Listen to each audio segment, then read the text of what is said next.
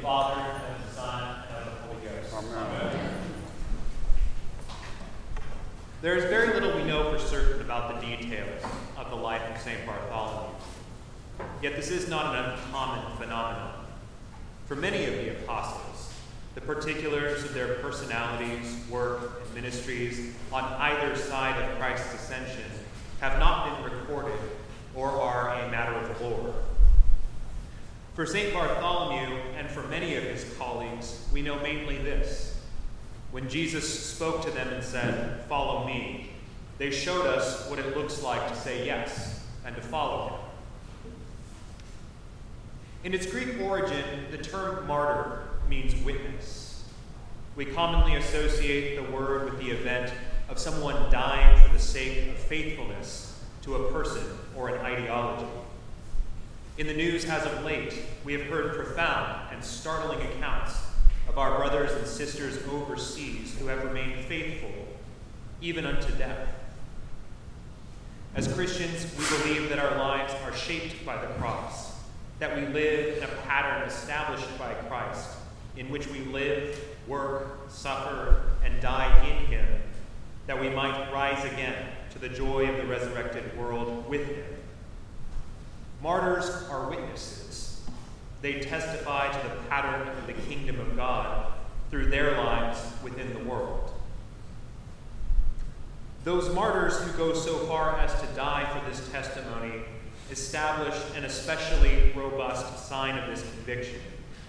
Even more so did St. Bartholomew, whose eyewitness knowledge and certainty of the legitimacy of Christ's life, death, resurrection, and ascension led him to die for what he certainly knew to be true. The Christian idea of martyrdom, though, is so robust that it moves outward from the point of death to assume all of life. All Christians are called to live out a type of martyrdom in their everyday life, one characterized by self denial and discipline, by renunciation and simplicity, and by putting to death the temptations to sin as they come. This is not to suggest that there is not a difference between the common acts of self denial to which we are all called and the experience of our brethren who, even in this century, are being put to actual swords for their faithfulness. Neither should we fall into the bad habit of persecution mongering or unnaturally seeking out persecution from others to gratify some inordinate desire. Martyrdom is not about being a hero, it is not about indulging in self pity or causing conflict.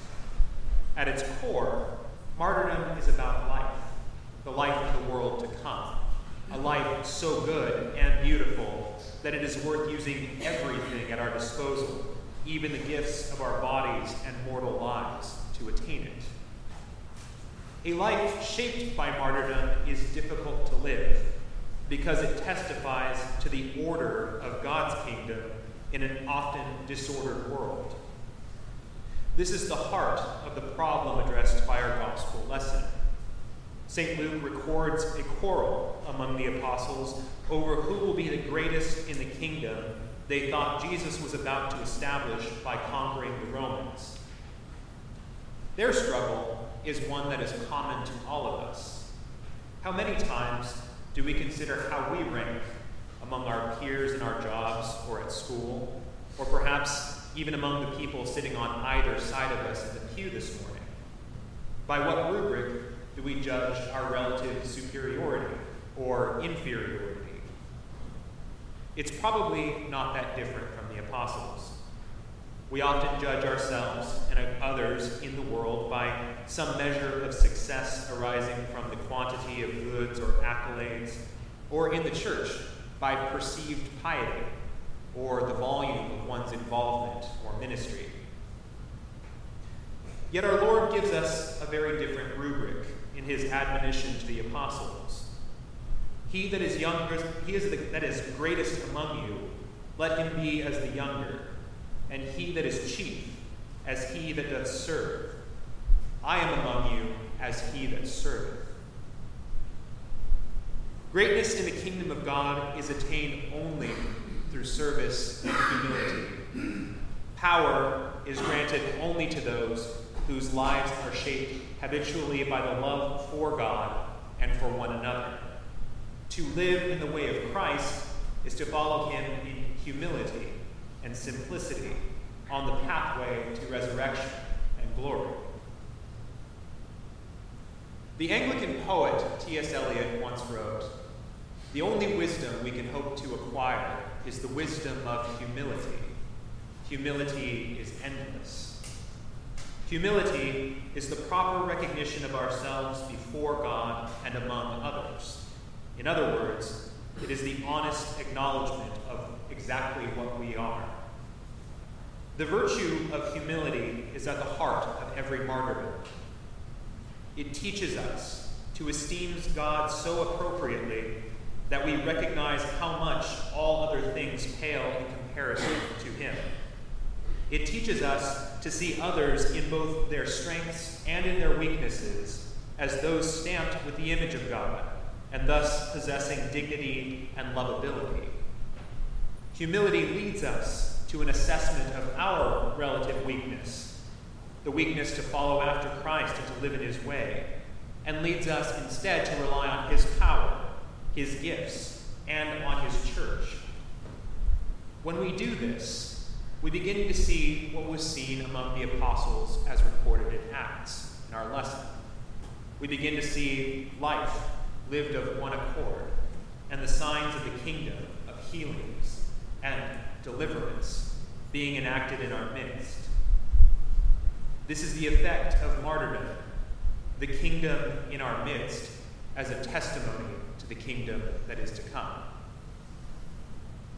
The relative historical obscurity of the life of St. Bartholomew reminds us that the recording of our deeds, so as to be heroically remembered, is not the point. The details are known to God. Let them be. And precious in His sight are the death of his saints. For us, there is a lifetime to live in the love of God and neighbor through the exercise of humility. In doing so, we testify in each our own way to the kingdom, and we make ready our own martyrdoms. At some point, all of us will have to make a final offering of our lives. For some of us, it may be through the extreme circumstances of persecution and violence. For the rest of us, it will be through the daily habit of conversation and communion, so that we may, by God's grace, make a good ending. Regardless of its form, the witness of the martyrs calls us out of our busy lives to remember the exhortation at the heart of all the Christian life be a saint. What else is there?